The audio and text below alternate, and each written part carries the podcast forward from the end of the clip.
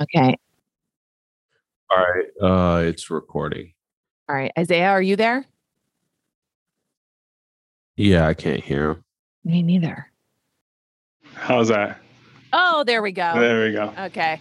There we go. Anytime that I can figure out how to talk to somebody on the internet, I feel like a woman in STEM. I feel like an absolute tech genius. So, hello, everyone. It's Nora McInerney. And I'm Marcel Malekebu, and today we're following up on Behind the Scammer, an episode that followed two of the 23 victims of a financial fraud scheme where financial advisor Isaiah Goodman stole over $2 million from his clients' retirements and savings accounts to basically fund his lifestyle. He had houses, cars, cruises, a hot tub, and he had a business money verbs, an app that was dedicated to creating financial literacy. Now, we intentionally focused that episode on the scammed people, on the victims, because scammers are boring. I know all you young white women, Nora included, were thirsty to hear the verdict in the Elizabeth Holmes trial recently. As a culture, we're obsessed with scammers, but generally speaking, they're pretty much all the same. They want something they don't have money, time, attention, fame, material goods and they decide that that wanting is the most important thing in the world for them. But after spending one year with Celisia and the Gonzales family, we were still kind of curious. And we do have a duty to reach out to the subject of any story and say, hey, would you like to comment on this? So we did.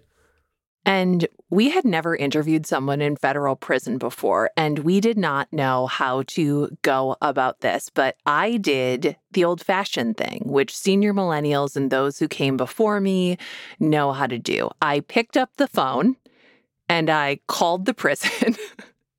Marcel, I just mashed every button in the phone tree until eventually I was connected with a person who then connected me with the right person who sent me back online to the Department of Justice website to fill out the forms, to get a background check, and to explain the project so that then he could bring it to the inmate, to Isaiah Goodman. Uh, so that Isaiah could decide whether he wanted to be interviewed. And Isaiah said yes. And we dialed up and had, as you all heard at the beginning, the same tech issues everyone has when you're trying to talk on the computer. In this episode, you will hear the interview with Isaiah. You'll hear some of the additional information we gathered about his crimes. And as we get into this interview, I want you to know it was explained to us that, you know, they can end this call at any point in time. If Isaiah is done, or, and this is a real thing that was explained to me and Marcel. Do you remember this, Marcel?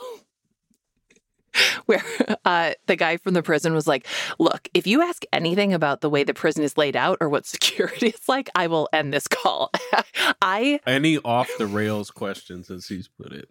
Yeah. I truly, I was like, what's an off the rails question? And he was like, don't ask about how you break out of prison. I was like, oh, people do that? Apparently, people do that.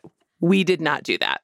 Instead, we started at the beginning because if you are trying to understand a person, knowing who they used to be can be a helpful thing. So I asked him how he grew up and how he got into finance. I think before I, I jump into that, first and foremost, I just wanted to take another opportunity to, to publicly apologize to everybody, you know, to the victims, to my family, to all the business associates and employees, everybody that I hurt. I just wanted to say I'm sorry again. Now that I've I've really thought about what I did, you know, I really regret it. So more than anything else today, I wanted to just say I'm sorry and to try to let everybody know that I'm working working on getting better. But to to answer your question around money, you know, one of the things that's really interesting is it's one of those taboo topics. Like don't talk about money, politics, sex, religion, because if you feel like you don't know a lot about it, uh, it can be one of those things that are so intimidating that you'd rather just push it under the rug. And for me, I got really interested actually in 2004 when I kind of started getting out of high school, kind of understanding a little bit more about what was going on in the market. And then I got really lucky because in 2007, 2008, uh, the stock market crashed. And I had been able to, to save up, put a little bit money in into the market. And when the mar- market went back up in 2008, 2009, I used some of that money to uh, put a down payment on my first house. So I had this really positive experience with doing the right thing and down the road I was like, wow, I think I can I can be pretty good at doing this and I ventured down the path of of trying to continue to help other people learn. According to the court documents, that same house ended up in foreclosure a few years later.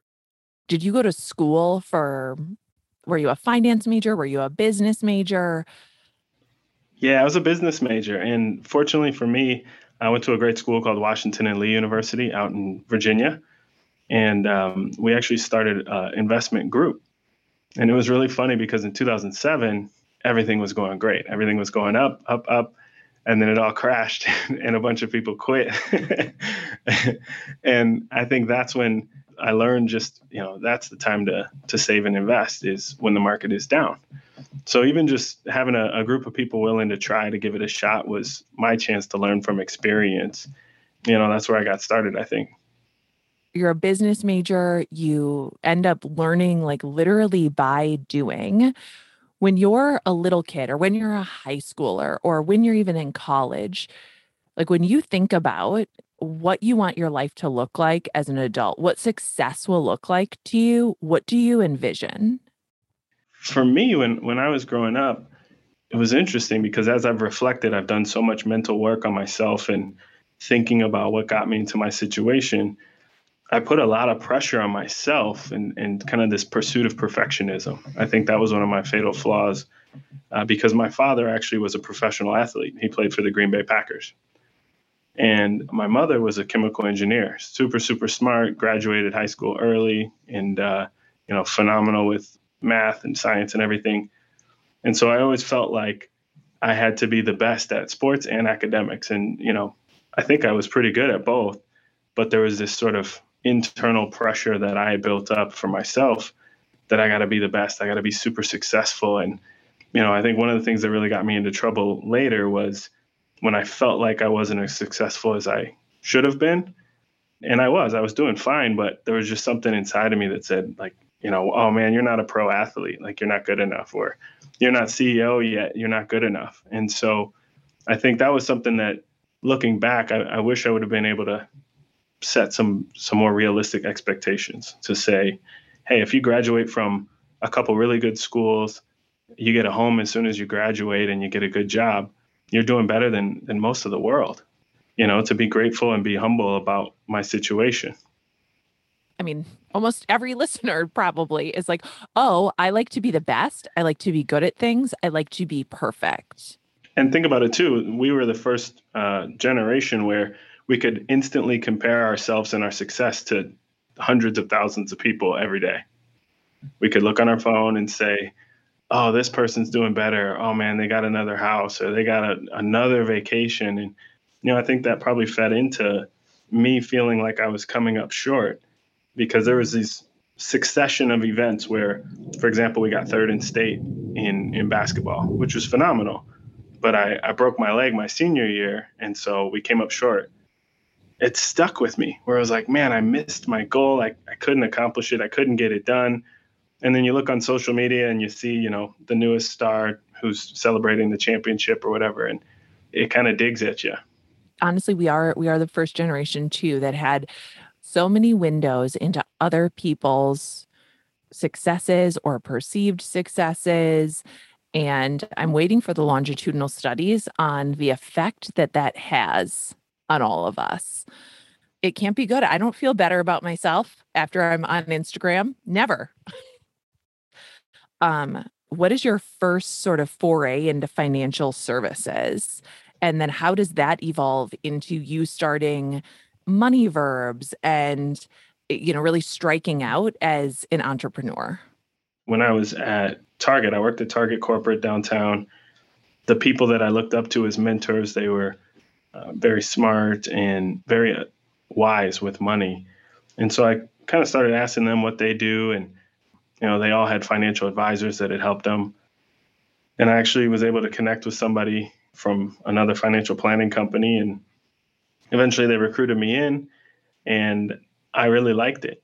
And what I've realized, I don't know if you've ever heard of the term uh, Ikigai, I K I G A I uh, it's one of those really cool. Uh, again, you see it on oh, social yes, media. I never, I never knew how to say it. Never knew how to say it. Yep. Yep. So it's, you know, what you love, what you're good at, what the world needs, and what you can get paid for. So, like your mission, profession, passion, and vocation, those things come together to be your purpose. And for me, after a bunch of reflection now, I've, I've found that I'm really good at teaching, mentoring, coaching, uh, helping others grow. I just love it. I can't help it. Mm-hmm. And so that's where I think I got pulled into the financial planning world because I was such a good teacher and I really enjoyed it that I liked teaching and coaching people about money. And so I think that's how I started to get into that world. And then eventually, again, that pursuit of perfection, I felt like I wasn't doing enough, I wasn't selling enough, I wasn't good enough. And so I thought if I struck out on my own, I could, you know, really take it to the next level and, and feel successful. And uh, again, the whole idea of money verbs was teaching, coaching, helping. And so what I've realized is there was kind of these two sides of me that were happening where there was one side that was really, really actually trying to help. And I think that's the side that my family, my friends know the good guy. And then there's this other side that was like desperate, like, hey, you have to be successful, do whatever it takes to get there. You know, that's that's when I started making my mistakes in writing in movies they call that breaking bad you know and it's like the duality of human life too. And i do think as much as people love to have like a really distinct villain there are very very very few in the world. There are very very few people who are just purely a bad guy doing bad things for the thrill of it or because they can and i'm wondering like you know for instance, in Breaking Bad, like you can pinpoint the moment where he crosses that line where he decides, you know what, I am gonna get in a in a trailer and, and cook some meth with you. What is the moment or a moment where you crossed that line? I think for me, it was almost like I was like a natural disaster waiting to happen, like an earthquake, right? If you think about that fault line, on one side I had this deep insecurity, this pursuit of perfectionism. And I like this book by Brene Brown. Her book's called Daring Greatly. She talks about shame being the fear of never feeling extraordinary. Mm. So I felt like on one side I had these like these issues that I was trying to deal with. And on the other side, you know, I was trying to make up for it with optimism, with charisma, just kind of longing to be successful. And so eventually we know at a fault line they're gonna they're gonna give and there's gonna be an earthquake right? And i was kind of the epicenter that messed everything up for everybody. For me when i think that started was when i started kind of just lying to myself. I wasn't honest about my actions and what i was doing. Even before i started doing illegal activity it was hey you know can i borrow some money from a friend? But i wasn't doing the work to to be able to pay them back soon enough. So i'd fallen in debt either with banks, with credit cards, with friends. And in my mind, I think what I started to, to make up was okay, if I can get a bigger payout, I'll pay everybody back someday. But you know, when I when I get successful, when I make it, then I'll pay everybody back and it'll work out. And uh, I think once I started lying to myself, that's when it, it just became inevitable. I, I kept going deeper and deeper down the down the wrong path.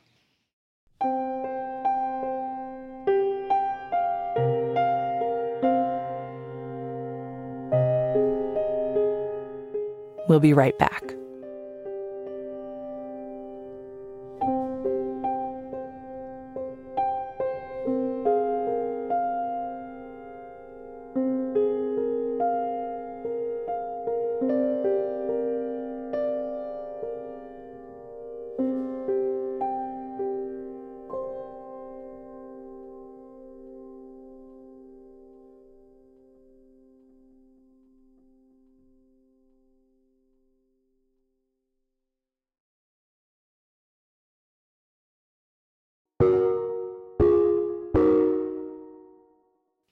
So you would, I'm trying to get like a sense of timeline too. It's like you're starting money verbs.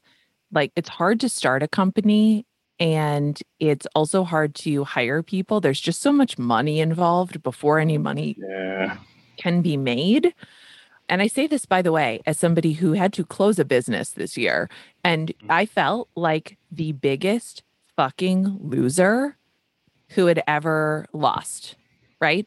Like just what a loser. Like what a what a fucking piece of shit. Like my internal monologue was like, yeah, I mean you're a garbage person. like what a dumb piece of shit. Like truly so unkind when really it's like, I mean, it's hard. Businesses close all the time. Like, oh, Right. oh well, you can try another thing, but I mean, it doesn't feel that way. So here's something else that I I realized I was adding this pressure onto myself as a pretty professional and successful African American. I told myself I couldn't fail. Like I have to make it. I have to be an example. I have to show people that we can do it. And so yeah, it was it was really really tough for me.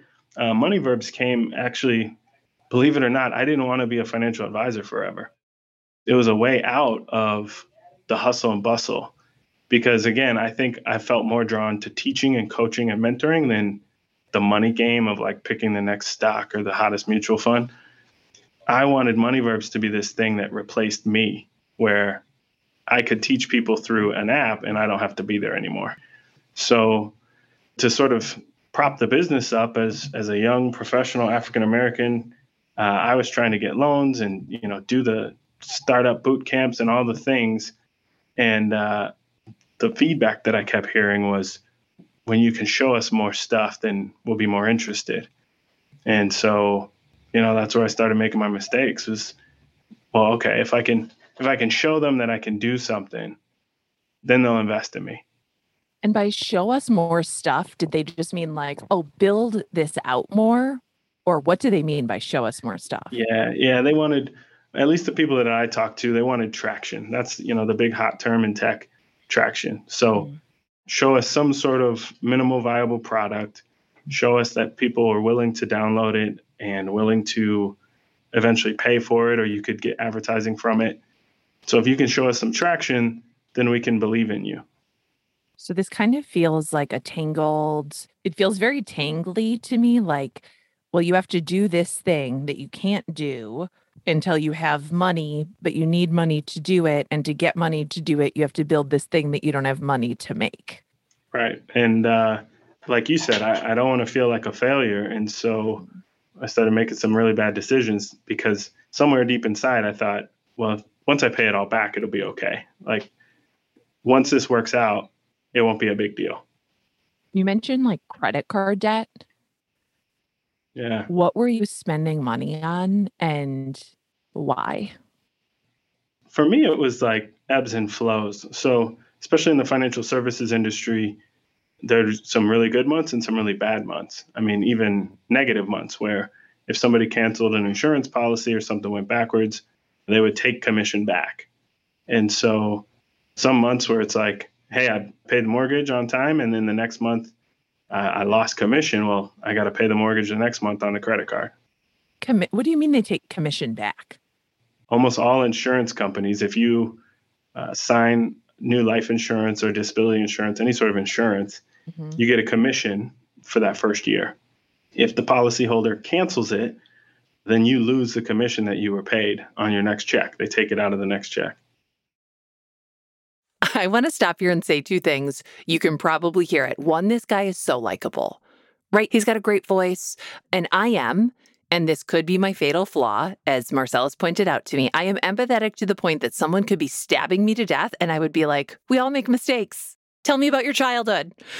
And 15 minutes into this interview, if Isaiah had asked me, Can I get your social security number and your bank routing information? I would have been like, Yes, absolutely. Or do you prefer PayPal? I mean, yeah, he's a likable dude. He's well spoken and he was communicating that he felt remorse about all of this and he seemed personable. So I, I think I could almost get fooled by him. Okay, and that means something because Marcel is not easily fooled. I am very easily fooled. Fool me once, fool me twice, fool me nine times. It's possible. So, yeah, he's just super pleasant. He's really likable. And Marcel, you mentioned the Elizabeth Holmes trial earlier. I thought about that throughout this entire interview because as we're talking to Isaiah, the Elizabeth Holmes trial is underway. And I'm thinking about how she manipulated investors to try to get funding for this piece of technology that did not exist and was completely implausible. And what came up in her trial and in the reporting is that in tech, it's all fake it till you make it, baby. That's a normal thing. And I do see parallels between Isaiah and Elizabeth. They have, you know, this drive, they have this, what people call charisma, they have this desire for success and for accolades and for grandeur and the self delusion that is so thick you can't see through it because we spent an hour with Isaiah, and even now in a federal prison, I really don't think he can see it very clearly.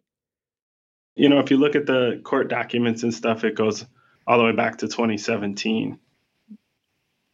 Can you tell me though, like the action of doing that and how it feels and how like that conflict shows up in your life? That's a really good question. I think for me, it was the goal that I was pursuing usurped my current feelings and emotions. It was, hey, I've I've taken a step towards what I want to accomplish. Almost like the Catholic saying, you know, do the ends justify the means? For me at that at that moment, it was like, okay, yeah, the, at the end I'm going to get to where I want to go and it'll be okay. So I just got to borrow this really quick. And I think that's that's really how it started was saying that this was okay to myself it just made it okay over and over and over again. Are you in your office? Are you at home? Like, how does it feel to click that button or to write that check? Like, does it feel like I'm always also interested in when we cross those thresholds? Sometimes we can tell, right? Like, sometimes we can tell, oh shit, I did this thing. And sometimes, like, we can't really tell a before and after until later when we're looking back on it. What's the word I want to use? I think for me, it, felt relieving in a weird way because there was so much pressure and anxiety from debt and stress and worry. You know, I was at my office and was able to complete a transfer, and it was like, okay, it worked. And now I can start checking some of these boxes on these goals that I have. But because I hadn't done the work, you know, I hadn't planted the seeds, so to speak, uh, eventually it came another time where it was like, oh, I, I think I need to do it again to get to the next milestone, to get to the next checkbox. And that's where it just kept going downhill. When Isaiah does this in 2017, he has two children. And according to his wife's Instagram, now deleted, they're doing IVF treatments to add to their family. Some of the things were not just business. Like I didn't get the court documents, obviously. Thank you for pointing out that I'm a dummy, but like a new kitchen, like going on a cruise, like are those things that are on your to-do list or what is the motivation for that? Yeah, and it's really tough too because, you know, a lot of what they talked about was coming out of the same account. You know, the prosecution's job is to do their job and I respect them for doing their job according to what they've learned. But they didn't mention that I, I was actually successfully earning six figures before all of this. So, you know, I was a good business person. I, I could do business. I was just impatient. I think that's where I messed up is I wanted all of these things sooner and I thought that they would make me feel successful and feel better the sooner that I got them. So some of those were legitimate earnings that I paid for things out of the same account from illegitimate gain. Does that make sense? So I might have properly earned some money, used it to pay for something, but then improperly taken some money and put it in the same account to pay for something else. And so according to them, they're saying, hey, he paid for all this stuff from the same account. It's it's all stolen money. So not all of it was stolen, but I think for me it goes back to those feelings that I was trying to pursue the the comfort, the safe, the successfulness, feeling like I was more than ordinary, you know, just trying to to prove to myself that I was worthy, that I I was enough. So in 2017 they put down 76,000 on a house in the suburbs. They pay over $50,000 to a renovation company that reached out to us who claims that they stiffed them on most of the bill. As the years rolled on, he spent over $2 million of other people's money. So I asked people who were involved in the case about that claim that some of the money was legitimate. And they said basically that his legitimate income was negligible because they don't prosecute people without looking at where the money comes from, you know? Was there anyone in your life that you could be honest with about that sort of feeling, that kind of insecurity? Because that's a lot. That's a lot to carry, and that's a lot of pretending. Uh, no, that's probably what made it so tough. Is you know not even my wife knew about what was going on because I kind of wanted to to shield her and even feel like I was enough for her. You know, be her knight in shining armor, like this strong, successful guy who was really, really good at what he did. Unfortunately, what I learned is a lot of the people around me they were around because of some of the success, and so they mm-hmm. they disappeared right away. So the ones who are really sticking with me, who are still staying in touch despite me, you know, being incarcerated, those are the ones who are like, dude, you should have told me something. You should have talked to me about it. And so I think this this lack of vulnerability was something that was really big. I, I should have been able to be more forthright and more vulnerable. And it, it probably would have stopped things a long, long time ago.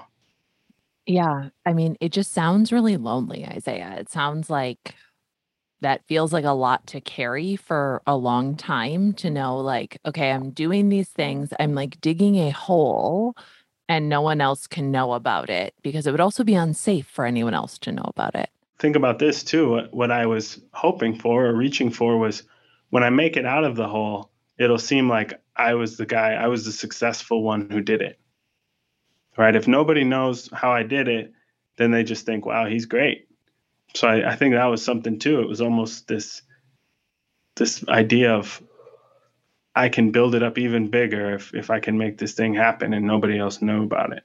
But uh, ultimately, that was fatal flaw because down the road, 10, 20 years, let's say it had all worked out, uh, I would still know that it wasn't legitimate, that I, I hadn't earned it, right? And so I'm looking forward to the opportunity to to hit the reset button, come out successful with you know a bunch of little wins. That's really what i'm focusing on now is every single little thing that i do is just a little win a little success. And and that's the idea is practicing the habit of feeling successful. And and that's what i'm going to come out with. And i think i'll be a successful person down the road regardless of whatever my accomplishments might look like i will be and feel successful what was the out? You know, like what was the plan to be like, I'm going to get out? Was it like, oh, if I get an investor to give me $2 million, then I can like replace all this money and like will be good. Like what was the what was the plan? Yeah, no, I was probably about 6 months away from that. Money Verbs was live on iOS, live on Android. We were uh we were talking to a couple investors and so I think that was probably it. We we had a big out where if I landed an investor, uh, we could pay it all off. But you know, as simple as that may seem, eventually the investor would say, "Well, hey, where did all the money go?" right? And so it would have been something where I, I, probably wouldn't have been able to get out of it for years and years and years, even if that would have been a bridge and and helped cover things for now. I would have had to genuinely earn money and pay everything back myself. So it's either one way or the other. I, I would have had to do that. Now I'm just in a you know a more difficult situation, kind of starting over. Yeah, because any investor would have been like, okay, now I need to see the books. And they would have been like, wait, why'd you take all this money? You would have been like, uh uh shoot, now I'm just I'm just continuing to lie. Exactly. When is the moment that you knew like I am fucked?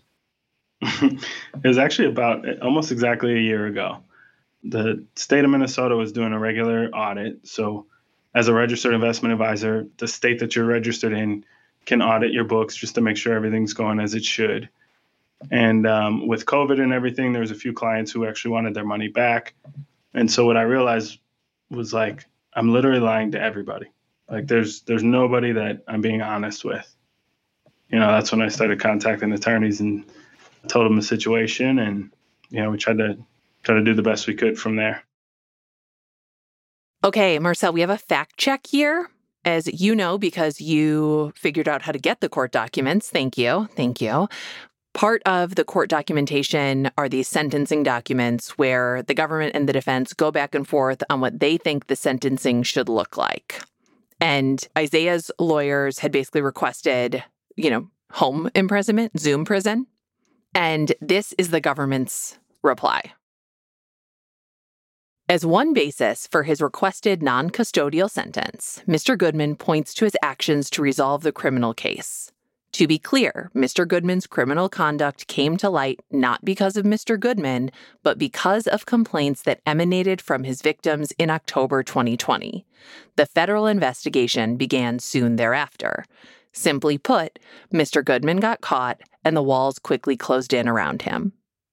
On November 16, 2020, the Minnesota Department of Commerce executed a consent order to suspend his investment advisor license with the state of Minnesota, as they should.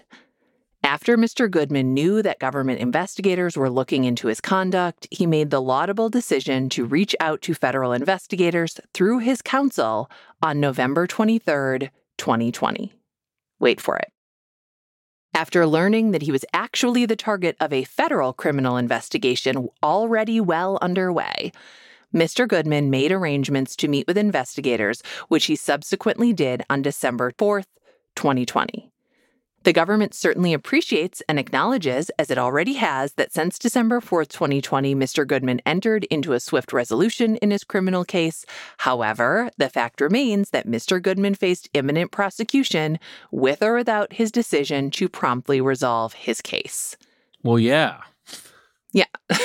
so it's like, to me, it kind of sounds in that tape like he's taking more credit for it than he deserves. Does it sound like that to you? Yeah, he's he's taking laudable. I mean, it was common sense. Right. You were caught. And Yes. and it's like you're saying, yes, I was caught, but also here's why I, I'm on some sort of moral high ground. Right. But just for the record, everyone knows that I got caught.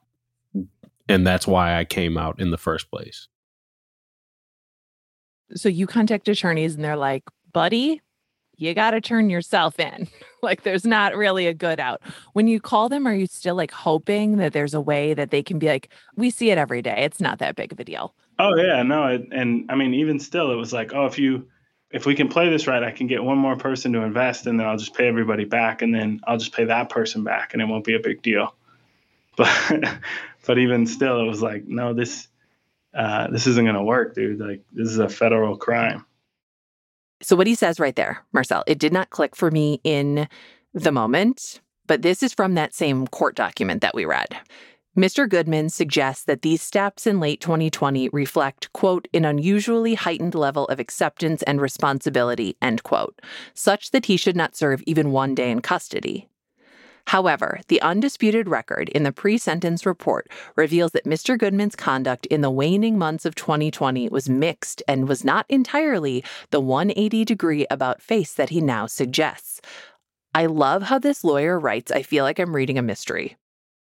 Notably, despite his awareness of investigations into his conduct, Mr. Goodman continued to use victims' money through November 2020 to pay for expenses towards his future Plymouth residence, and through October 2020 to pay for expenses for his unrelated Money Verbs business. I'm going to have you read the next two paragraphs because I want to get your reactions on tape. Moreover, even though Mr. Goodman was subject to a consent order suspending his investment advisor license with the state of Minnesota effective November 16th, 2020, Mr. Goodman nonetheless further solicited $30,000 in funds from KK on November 6th, 2020 and November 18th, 2020 as a purported investment in money verbs with an agreement that KK's investment would ultimately be moved to becoming financial for KK to become a client. Lord Jesus. this dude doesn't stop. I mean, he does have to keep the lights on, so I do appreciate him keeping the lights on through this tumultuous time for money verbs.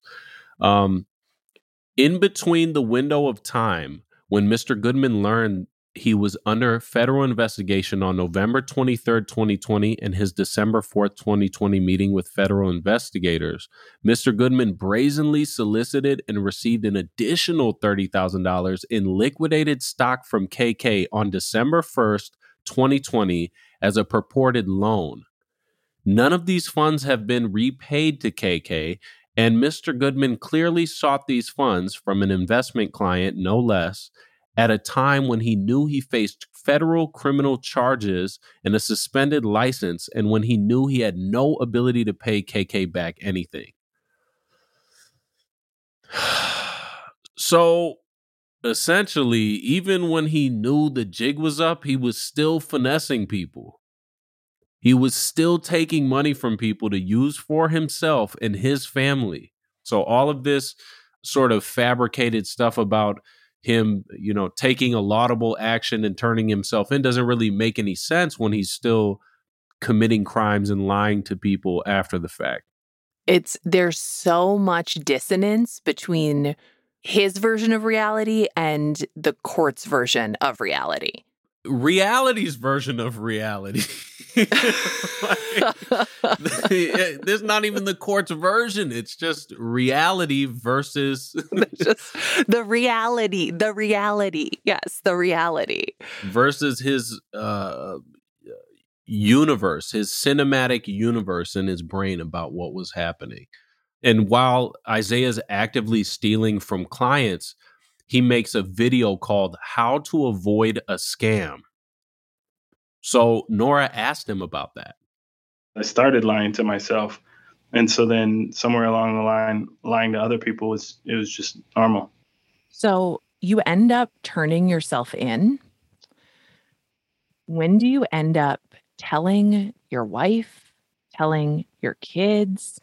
there's a long, long wait between you being charged and you like being sentenced and you and then a long wait between you being sentenced and going to prison. And how do you tell somebody that you know you're married to i've been keeping this big secret and it's really going to blow up everything that we have? There's a couple different ways that we could have pursued it. I told her hey if i turn myself in it's it's going to speed things up. You know, the process is going to be a lot easier, faster, more direct. If we try to go to trial and it, it could take a couple years and, and I could be home for a couple years, but then the situation might get worse and I could be away for longer.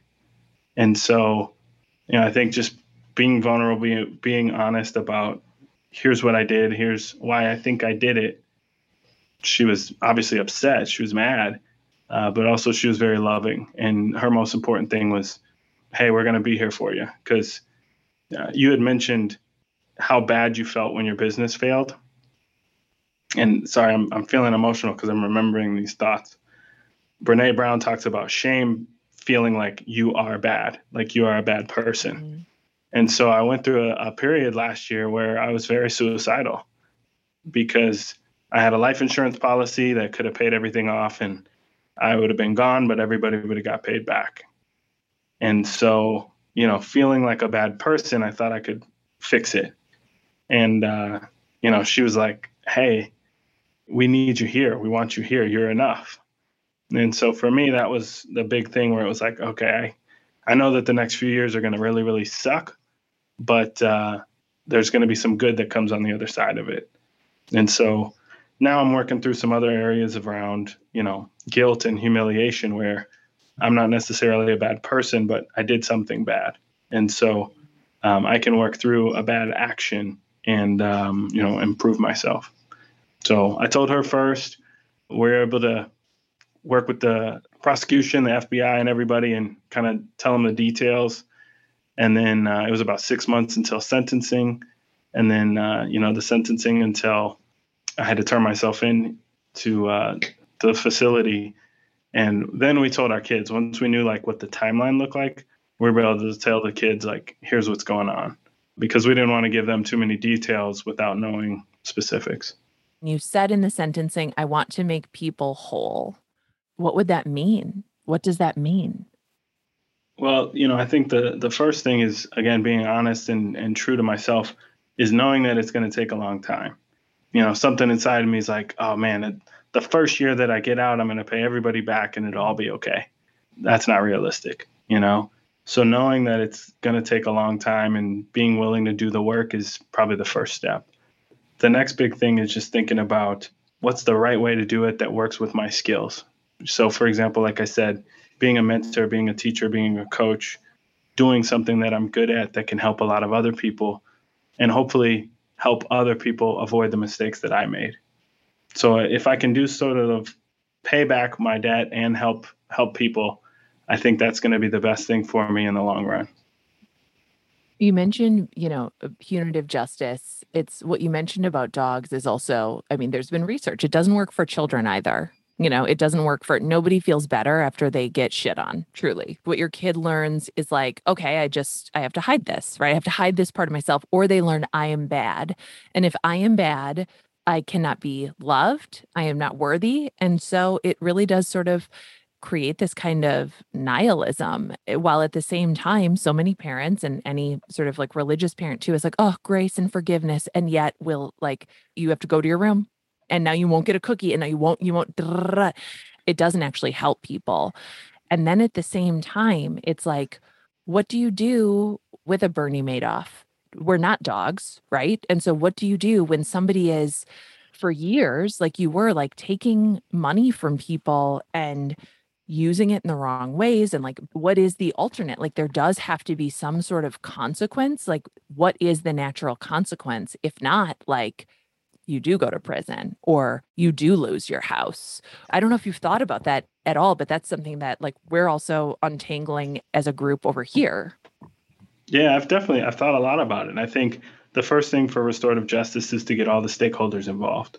Hearing a lot of the victims at the sentencing say hey i think a couple years makes sense. You know, I agree. I, I was guilty, but I think they also understood four or five, six, seven years doesn't make sense for them because the mm-hmm. the likelihood, the probability of them getting paid back goes down. You know, also statistics show that every year in prison is uh, it's likely to reduce your life expectancy by about a year and a half.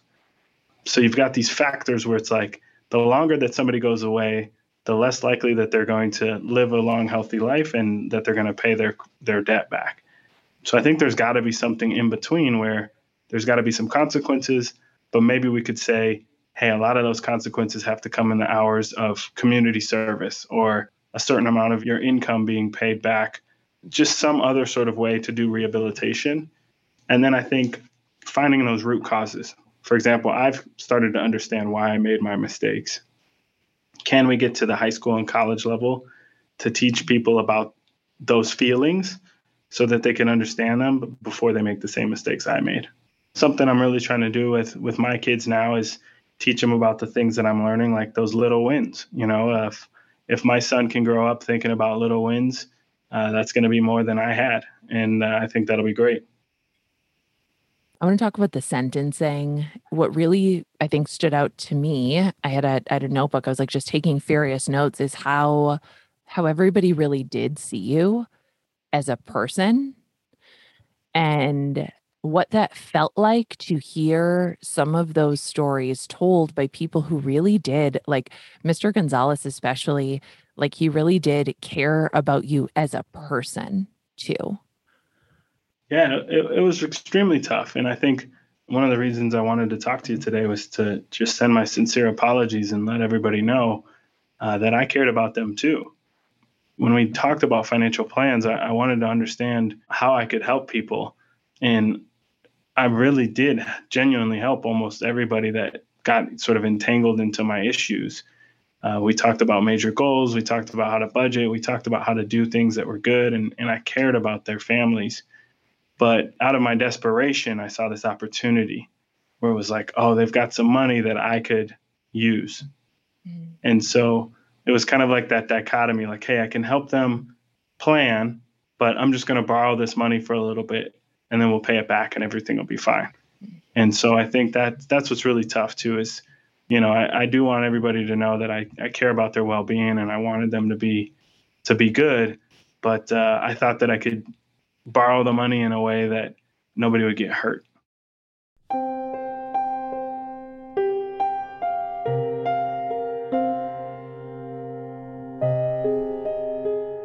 We'll be right back.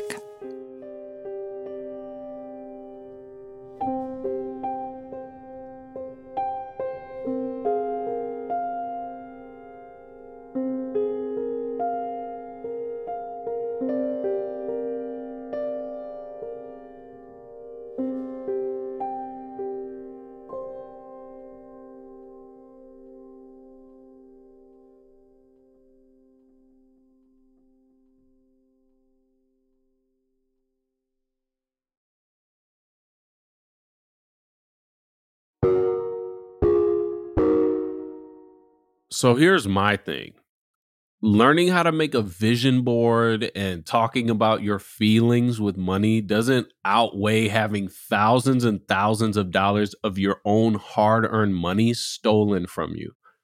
And not even just your money, but the actual growth your money would have had.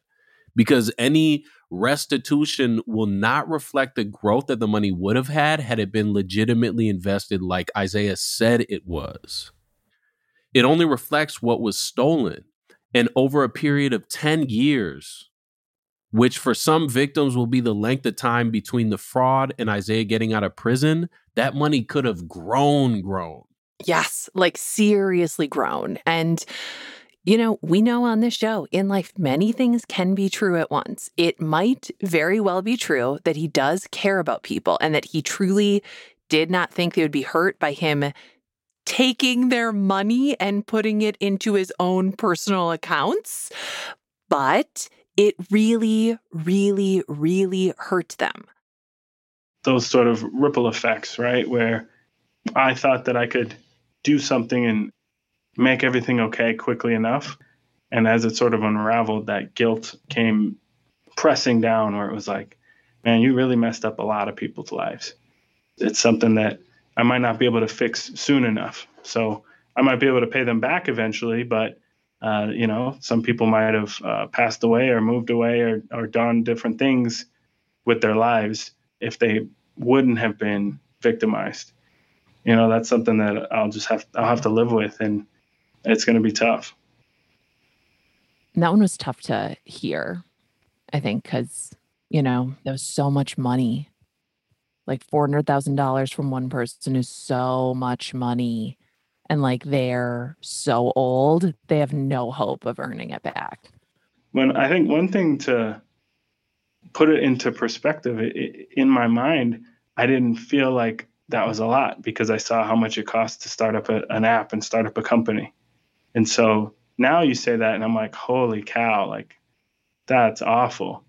But in the mindset that I was in, it was like, man, I'm going to need a couple more million dollars to to make this thing really take off. And you look at a company like Uber, right? Uber literally just made its first profit since it started. Yeah. Think about that. I think a lot of financial uh, models that we have like are true scams. like it's people playing with like large sums of money as if it's nothing, sort of like inures some of us to the fact that like some people like really, really like that represents like two people's life's work. I saw an example like Uber where it was like, all right, you know, some white guys from Silicon Valley could take 10 years to make a profit, but they could get billions of dollars to help. If I borrow a couple million dollars and pay everybody back and I make it big, then I'm successful. Then I did it too. And so obviously now I see that that was not right. That was wrong. But what I thought was something that was unfair against me because I couldn't get those big investor friends, I tried to manipulate and try to do it on my own. But the thing about investors in Uber is that they know they're investing in Uber. They're aware of the risk. They're aware of those investments. They have the money to spare to throw into a company that might not ever make money. That's how venture capital works. That's how private equity works, I think. I don't know what either of those phrases mean. but none of Isaiah's clients knew that they were funding his business, and really, they were. So I asked Isaiah how much of the stolen money went into the business versus into his own lifestyle. And he told us I'd say probably about 80, 75, 80% went towards business endeavors. Mm-hmm. You know, across the board, we had dozens of employees and contractors paid millions of dollars to try to get the platform off the ground for money verbs. So most of it and, and this is also where it felt really weird is you know i was taking money from people who had it saved up that they didn't want to touch it for a long time and i was paying people wages. So people were paying month to month rent and, and food and gas and you know stuff like that so somewhere I, I guess i said all right this is okay right? I'm helping these people live their month to month by borrowing money from these people that aren't going to touch it for a long time. So a lot of it went to the business and then again you know part of it went towards what i thought would compensate for me to feel successful.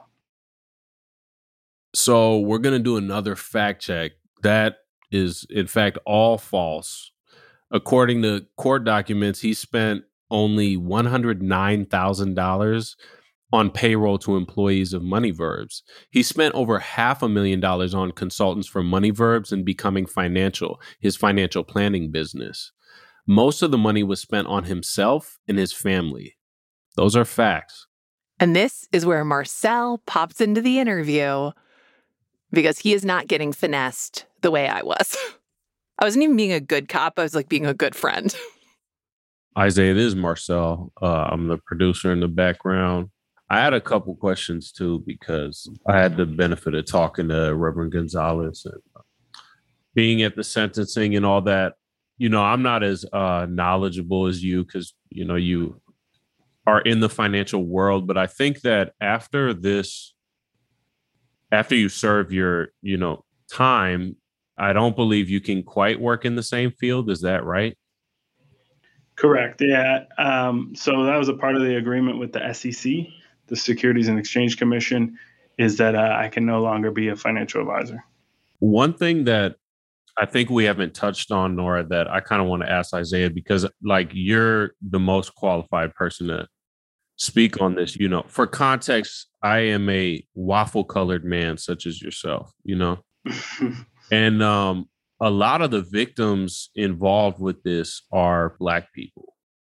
Some of the courses that you were teaching, some of the financial like planning stuff you were teaching was geared towards people of color. You know, it's like, man, these were Black people that you were doing too. You know what I'm saying? So like I hear what you're saying about the whole like Uber and of course like there are many devils doing all kinds of devilishment across the landscape of the United States and and within capitalism. But my question is kind of like, you know, how do you reconcile this being a lot of black people that you took advantage of?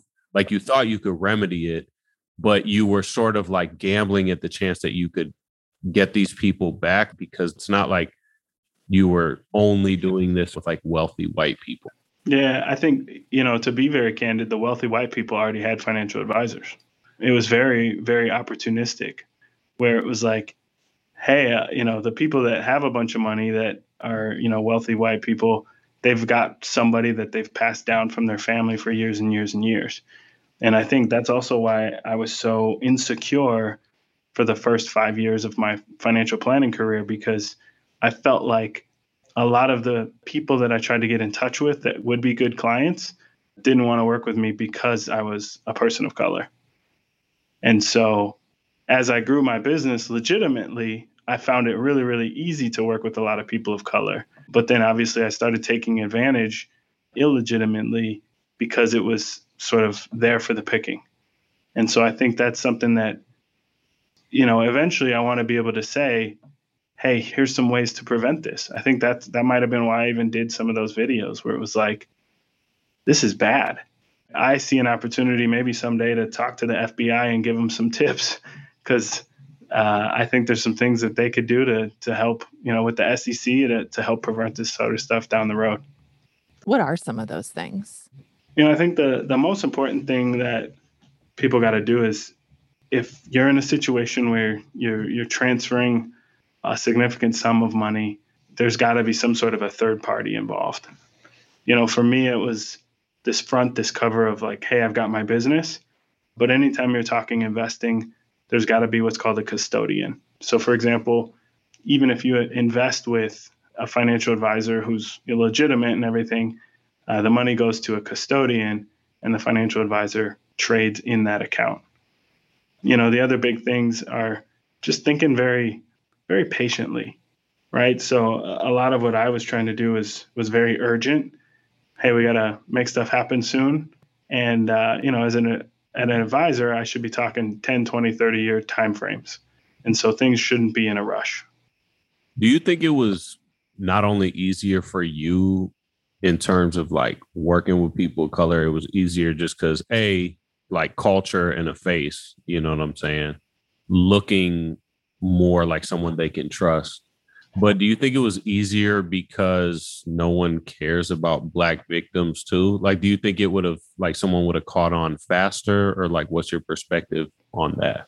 I see what you're saying about the black victims. I, I don't think from a financial advisory standpoint, it was like people wouldn't care about black victims. But I think people didn't care about people of color's net worth. So, you know, to all of the victims, whatever amount they had, that was a lot, right? The average financial advisor usually isn't talking to people unless they have several hundred thousand dollar investments. That's really where there's this separation of the haves and the have nots is people won't even get a meeting with the financial advisor unless they could put, potentially roll over 500 grand. And so I think that was the gap that I found was, hey, people who don't have a high net worth, quote unquote, nobody's helping them. And I could help them, so to speak. But then I was, you know, pretending. Hmm. So you're going to work on paying people back when you get out? That's, I can't say what I'll do in your position because I, I have no clue. I don't think I'd ever be in that position, but it could be. I would almost chalk it up to the game and just try to like do something else because of how much money do you feel uh like hopeful that you can like at least put a dent in it or like do something? Yeah i do. I do. I, I really truly believe that um i can make a significant impact in in paying those people back because of my skills and talents and abilities beyond the financial you know sector. I think i have the capability to to earn enough money you know over the next few decades to to live a decent lifestyle with my family and to to pay these people back. And do you know what like the process is for that? Like what happens to like your house? Like where do your kids live? What happens to all the stuff? And like how quickly does that happen? And how scary is that? Yeah, it's it's super scary. So we were actually able to sort of refinance the house so that our kids could stay in the same neighborhood and go to the same school uh, essentially we took all the equity out and that went towards paying the victims back. So that, that was a, a neat way to be able to say, hey, the gain that we would have had from the house of selling it, uh, we forfeited that. So, you know, there were some good things that we were able to do where it was like the profit from the sale of the house was the same amount regardless. So we got that to the victims fund, so to speak. But then we were able to keep the kids in the same place you know, cars and stuff like that, bank accounts, other investments all had to be liquidated. And, you know, to me, that's, that was the ultimate failure, right? Like, this is as bad as it can get is everything that I was afraid of, of not being enough, not being good. It, it happened. Uh, the ultimate failure, right? I'm in federal prison with zero dollars. mm. So, yeah, for me, it's like, okay, I can only go up from here. This is, this is as bad as it gets and um, down the road it's it's a process i think. Unfortunately you know how government works even if i was able to write a check the day i got out for a couple million bucks and pay everybody back they still probably would take several weeks to get paid back. And you're probably wondering at this point how will people get paid back? Will they ever actually get paid back and unfortunately, the answer is probably never. As of this moment, Celisia hasn't gotten any money back. The Gonzales family said they got about $2,000 in a check. The Goodmans arranged the sale of their house to an LLC, and they still live in it. In one of the court documents that I'm now going to paraphrase, the prosecuting attorney basically said all of the things that they're selling they never belonged to them anyways. They're selling things that were never supposed to be theirs. But From court documents, it looks like the government was about to recover about uh, $182,000 out of their house, the main residence, not the one that they were building, about $2,700 out of some bank accounts, a gold diamond Tiffany ring, the Ford Expedition, about 58K of the money they put down on the new build, about $3,600 in cruise certificates. And that's about $246,000 or about 11% of the money he stole. 11% Marcel. The rest is just. That's such a crazy amount of money that's just out in the ether. It's gone. None of these victims are benefiting from it. For the record, we did also reach out to Isaiah's wife. I had followed her on Instagram for I think years. Did not put it all together until it was later. We sent her a message through the show's Instagram account because we couldn't find an email for her. Not because we expected her to want to regurgitate, you know, a traumatic year of her and her children's lives to a bunch of strangers, but because it is the right thing to do to at least give somebody the opportunity to respond to something she uh, blocked me, uh, my personal account, which I mean, you know, that's fine. And she has since deleted all of her accounts. So she's not on the internet anymore. And I mean, now she's got to raise like four kids on her own for seven years. Marcel, you asked him about that. I have one last question, uh, which is Was it worth it? No, no, of course not. Um, I don't know if you have kids, but Nora, it sounds like you have kids. Gosh, I'm about to cry. Uh, they're growing up without me. It's not worth it. That's it. How old are your kids right now? Uh, eight, six, and almost three. I got twins that are almost three. So the the three year olds will be about ten. Uh, yeah, if I serve the full sentence, you know, there's a lot going on. What we're hoping for is there's a, a bill called the First Step Act, and um, you know, working hours can hopefully reduce your sentence time. And so, with good time, with working credits and things like that, um, hopefully, we're we're counting on you know four or five years instead of seven. Yeah, even one year's a lot. Yeah, I think uh, again, there's got to be some sort of in between where I'm not sure if you know if you guys know how halfway houses work, but you're able to go out into the community, work, and then uh, you have to be back at a certain time every night. And you know, I think that there could be a lot more opportunities for stuff like that for non-violent offenders, where there's a controlled environment. You got to check in, you got to do urine analysis, all that sort of stuff. I think that could be a, a really good long-term solution for non-violent offenders Right now, most halfway houses you can only stay about six months. So if there was a way to extend that to say, you know, hey, you might not have to go to prison for several years, but you got to stay in this area that you don't want to be so that we can can monitor things that might be another way to to take a step towards some restorative justice. Well because it's also like the kids are victims. Bingo. And that's really it is you know like i said that earthquake that I was at the epicenter, where we've got the victims, we've got my family, we've got business associates who who did have legitimate stuff going on with us, and then all the friends. There's a lot more stakeholders than just you know the couple of people that are nearly around me. There's there's hundreds of people that got affected.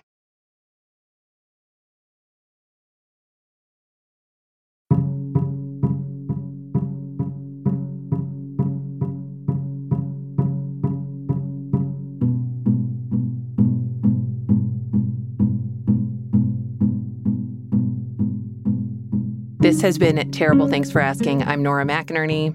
And I'm Marcel Malekebu. Marcel, who else is on our team? Let's see if you can do it from memory quickly. Let's see how fast you can do the credits from memory. yeah, our production team is Jordan Turgeon, Jacob Maldonado Medina, Megan Palmer. We are a production of APM Studios. Executive producer Beth Perlman. Executives in charge Lily Kim, Alex Schaffert, and Joanne Griffith. Our theme music is by Joffrey Lamar Wilson. Uh, this episode was recorded at Malekebu Studios in St. Paul, Minnesota, and McInerny Studios in sunny Phoenix, Arizona, where my neighbor is just doing lawn care. doing lawn care. As if this neighborhood has not been zoned for podcasting only. Okay? This neighborhood is, is a quiet space meant for people to record their thoughts and stories in peace. So I will be doing literally nothing about this